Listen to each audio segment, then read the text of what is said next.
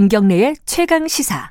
네, 김경래의 최강 시사 3부 시작하겠습니다. 뭐 하도 큰 사건들이 많아서 많이 좀 사람들 관심이 예, 사그러 들었는데 진행 중입니다. 이재용 삼성전자 부회장 파기환송심 재판이 진행 중입니다. 이게 이제 사실은 뇌물 액수가 대법원에서 좀 늘어가지고 이게 구속이 되느냐 이 부분이 초미의 관심사 아닙니까? 근데 이 파기환송심 재판부가 기억하시겠지만은 준법감시위원회라는 거를 만들으라고 했어요. 그래서 만들었는데 이거를 또 제대로 하고 있는지 평가를 하겠다 그래서 계속 이제 그 작업을 하고 있습니다. 재판부에서. 어제 관련된 심리가 좀 열렸다고 하고요. 자, 그 삼성의 준법감시위원회를 평가하는 작업을 한 세 명이 있습니다. 변호사에서 한 명 추천하고 어, 검사 쪽에서 특검에서 한 명 추천하고 재판부에서 한 명 추천했는데 그 세 명 중에 한 분입니다. 홍순탁 회계사 내가 만드는 복지국가 조세 재정 팀장님 스튜디오에 모셨습니다. 안녕하세요. 네, 안녕하세요. 아, 좀 숨가쁘게 설명했는데 제가 얘기한 게 맞네. 틀린 거 없어요? 네, 맞습니다. 아, 근데 그런 부분이 있는데요. 그러니까 네.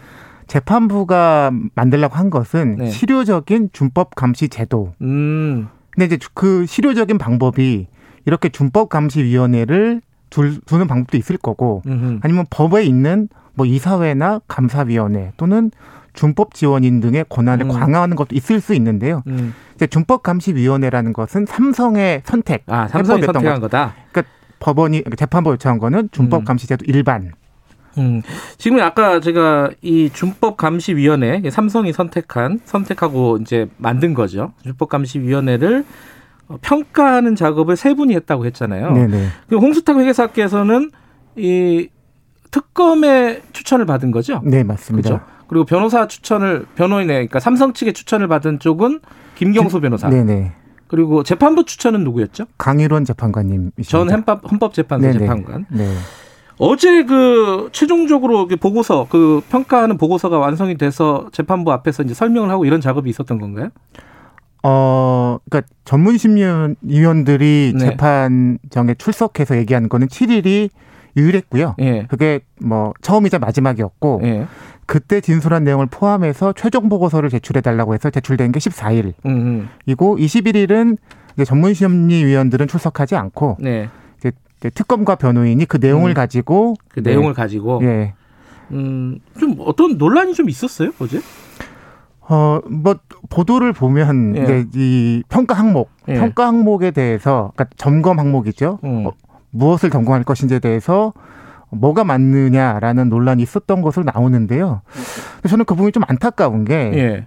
사실은 이렇게 그 내부 통제 제도의 일환이거든요. 준법 감시 제도라는 예. 게. 그러면 그런 것들을 평, 평가 점검할 때는 항목들을 준비해서 합의하는 게 제일 중요하거든요. 그세 명이 입장이 조금씩 다르니까 어떤 항목으로 평가할 건가를 사전에 합의를 한 거 아니에요?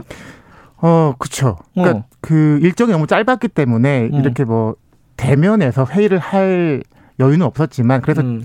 모든 논의를 온라인상에서 하기로 했거든요. 음. 그래서 세 명이 있는 카톡방이 있습니다. 예, 예. 예, 카톡방에서 자료를 올리고 뭐 토론하고 협의해서 음. 확정하기로 해서 음. 어 전공 항목이 정해진 거거든요. 예. 특히 그 중에서도 그 핵심적이고 기본적인 예. 항목은 또 두 가지가 있었는데요. 예. 어 이를테면 어 리스크가 어, 경영권 승계 관련돼서 최고 경영진이 불법 확인을 할 거잖아요. 그러, 그러니까 예. 예상되는 예상되면 예. 무엇이 대비해야 되는 항목인지 음. 그거를 이제 저희가 리스크 식별 음. 정의 또는 유형화라고 부르는데요. 뭘 대비해야 되는지 알아야 막을 수가 있는 거니까 네. 그 리스크들을 정의 식별 유형화 했느냐 이게 음. 첫 번째 이제 기본 필수 항목이었고 두 번째가 어 일반 임직원이 네. 횡령을 했으면 네. 뭐 검찰 기소 뭐 법원 판결 이거 상관없이 바로 사실 조사부터 시작해서 이제 뭐 보고하고 인사 조치하고 음. 재발 방지 대책 만들고 이런 것들이 다 준법 어, 통제 규정이 있는 거거든요. 음. 그런 절차가 일반 임직원 말고 음. 최고 경영진에도 예. 그러니까 경영권 승계 관련돼서 최고 경영진이 만약 배임 혐의로 기소됐다. 그러면 그런 절차를 밟아야 되는 거여서 두 가지는 이거는 뭐 이론의 여지가 없는 필수 항목이라고 합의했었거든요. 그러니까 예. 그것이 포함된 열여덟 개 항목들을 가지고 출발했는데 예. 이제 해보니까 안 되어 있었거든요. 아, 그 항목에 대한 준비가 그 준법감시위원회가 안 돼 있었다. 네네. 예. 나가 보니까 나가 보니까 뭐 삼성, 뭐 전자든 생명이든 물산 음. 또 준법감시위원회도 두 가지 항목에 대해서 미흡하게 돼 있었어요. 그거는 부정할 수 없는 객관적인 사실인데 네. 그랬더니 이제 뭐 평가 항목이 좀 다른 걸 추가해서 봐야 되는 거 아니냐. 음. 뭐 이런 식의 논란이 있는 건데 저는 이 점검이 진행됐던 과정을 음. 절차를 사실 보고서에 상세히 써놨는데요. 그것을 잘 따라가 보시면 사실 이게 이렇게 논란이 될 사항은 아닌 것 같습니다. 아마 관심 있는 분들은 그 재판부가 공개를 했기 때문에 예. 서울고등법원 홈페이지에 있습니다. 예, 홈페이지에서 내려받아서 보시면은 아마 홍수탁 회계사의 얘기를 좀 더 자세히 아실 수 있을 것 같은데 어쨌든 좀 어려운 얘기예요. 그 어려운 얘기인데 결론적으로 그 세 분이 평가를 했잖아요. 네네. 약간 지금 그 평가 과정에 대한 논란들은 있었지만은 그 삼성 측 변호인은 어 이게 어, 준법감시위원회의 활동이 긍정적이다라고 평가를 한 거고 네. 홍순탁 회계사께서는 부정적이라고 평가를 했어요. 네. 그리고 이제 이 논란이 되는 건 이제 재판부가 추천을 한 강일원 그 전 재판관의 그 평가인데 그건 조금 이따 얘기하고 홍수탁 회계사가 부정적이라고 평가를 한 것은 가장 큰 이유가 뭡니까 청취자분들에게 좀 알기 쉽게 뭐가 이렇게 잘 안 돼 있던 거예요? 그러니까 제가 그 부분이 좀 억울해서 나온 셈인데요. 그러니까 어 저는 그러니까 저 사람은 특검 추천이었으니까 결론을 정해놓고 부정적으로 정해놓고 나온 거 아니냐. 음. 그래서 결론만 보도가 되는데. 네. 저는 그렇게 일을 한 게 아니고 제가 특검 추천을 받았지만 그거 하지만 재판부에서 선임된 전문심리위원이기 때문에 네. 재판부가 요청했던 절차대로 일을 했을 뿐이거든요. 음흠. 그래서 점검 항목을 준비해서 합의해서 나가서 봤더니 안 돼 있으면 네. 그러면 미흡하다고 결론 내리는 게 너무나 당연한 거잖아요. 예. 결론이 중요한 게 아니라 절차가 그렇게 진행됐으니까. 예. 아까 말씀드린 것처럼 열여덟 개 항목을 준비했고 네. 그 중에서도 핵심이고 기본인 거는 그 두 가지 사항이라고 네. 합의했고 근데 그 두가 특히 그 핵심 기본 두 가지는 거의 안 돼 있었어요. 음. 리스크 유형화 하나도 안 돼 있었고 최고 경영제에 대해서는 사실 조사조차도 안 했습니다. 음흠. 나머지 기타 항목들도 대부분 안 되어 음. 있었고요. 음. 그러면 네. 정부 항목이 그렇게 돼 있고 합의했고 시, 실상이 그러면 결론이 다르게 나올 수가 없는 거잖아요. 음. 저는 그냥 절차에 맞게 해서 나온 음. 결론을 냈을 뿐인데, 어, 전 특검 추천이 무조건 부정적인 결론 낼 거 아니었냐. 음. 이렇게 보도되는 게 좀 억울해서 보고서를 보고 네. 절차를 보고 좀 보도를 해달라라는 음. 취지에서 나왔습니다. 그, 그, 그 자 세한 내용은 아까 말씀드렸듯이 그 보고서를 직접 읽어보시면 될 거예요. 근데 이제 그 이제 홍수탁 회계사는 그 부정적으로 봤는데 지금 논란이 되고 있는 것 중에 하나는 그 강유란 재판관의 최종 보고서가 이 긍정적이라고 보도하는 쪽이 있고 또 부정적 그 같은 보고서를 보고 어느 언론은 긍정적이다 어느 언론은 부정적이다 이러고 있어요. 이거 왜 그런 거예요 이게? 근데 일단 그 12월 16일에 예. 어, 잘못된 보도가 여러 건 있었는데요. 예.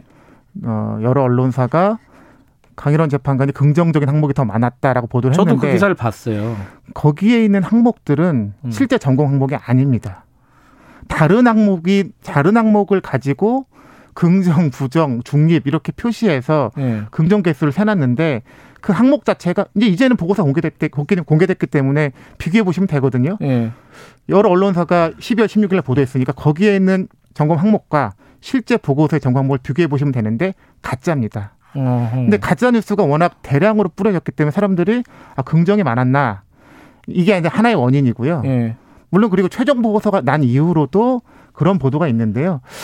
아, 그 부분은 뭐 보고서를 어 뭐 보시는 입장과 다를 수 있는데요.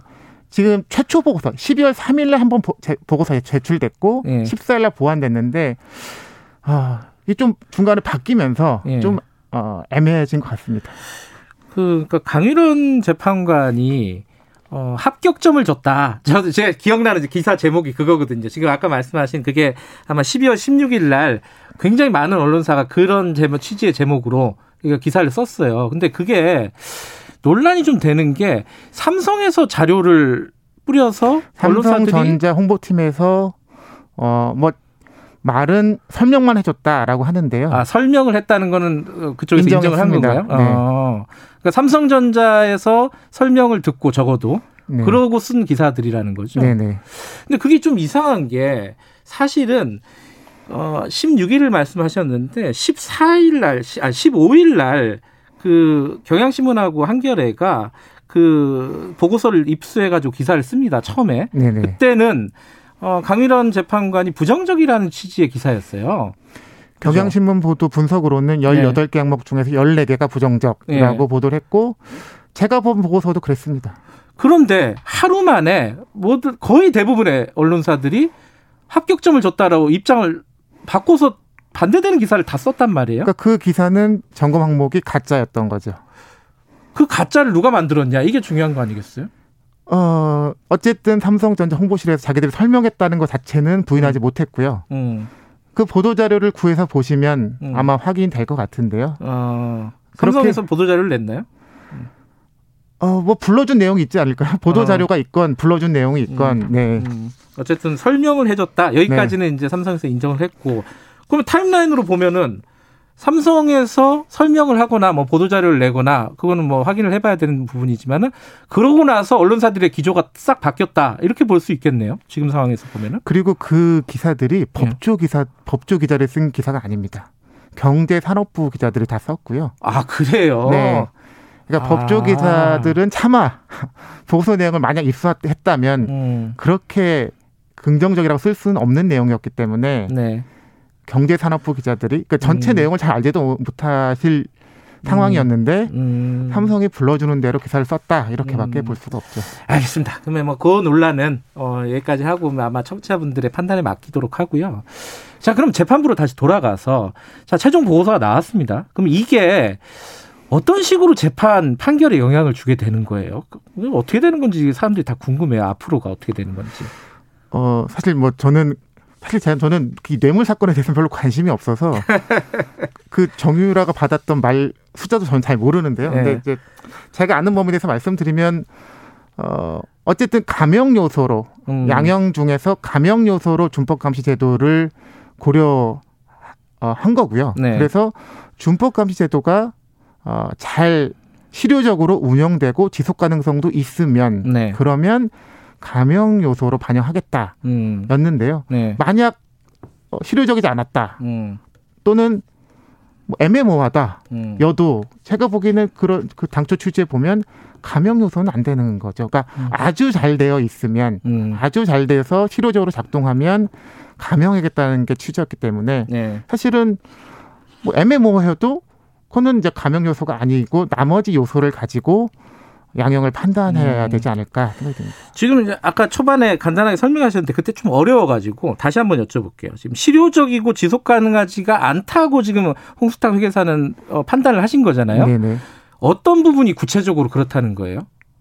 음, 그러니까 사실 최고 경영진에 대해서 최고 네. 경영진에 대해서 준법 감시 제도가 작동하기 되게 어렵거든요. 음. 그러니까 우리나라에 준법 지원인이라는 사람이 있습니다. 네. 그러니까 이런 것들이 문제가 있을 때 사실 조사하는 역할을 하는 임원급인데요. 지금 네. 지금은 일테면 최고 경영진이 배임 혐의가 있다고 했을 때 네. 최고 경영진 방문, 방문을 두드리, 두드리고 들어가서 사실 조사하러 들어갈 때 사실은 들어가지 말아야 될 이유가 수만 가지는 떠오를 겁니다. 음. 이거 내가 잘릴까? 이거 음. 조사하다가 아니 뭐 그런 거 등등부터 아니 그리고 선고도 안 재판 결과도 안 나오는데 이거 조사하는 게 맞나? 등등등. 음.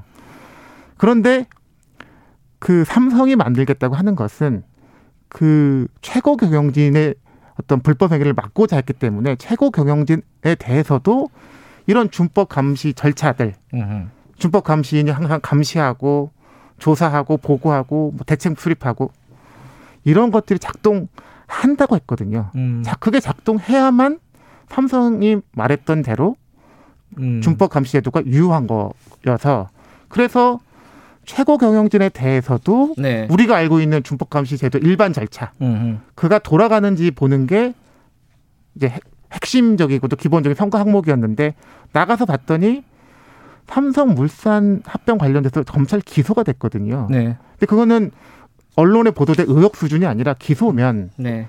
그러면 사실은 준법 지원인이 그 절차대로 밟아서야 되는데 아무것도 안 했습니다. 음. 아무것도 안 그러니까 규정상 해야 되는 걸 아무것도 안 했기 때문에 미흡이라고 평가할 수밖에 없던 거죠. 어젠가 오늘인가 한겨레 기사 보니까 그 바이오로직스 삼성 바이오로직스 회계 부정을 증거 인멸 예, 증거 인멸을 했던 그 임원이 어, 딴 데 한직으로 밀려났다가 다시 바이오 에피스로 네. 어, 임원으로 복직했다 이런 기사를 봤어요. 이게 점검 항목에도 있었습니다. 이럴 때 준법감시위원회가 작동을 해야 되는 거죠 원래는. 그렇죠. 음. 근데 그분이 한번 한직으로 밀려날 때는 네. 준법감시위원회가 권고한 게 맞습니다. 아하.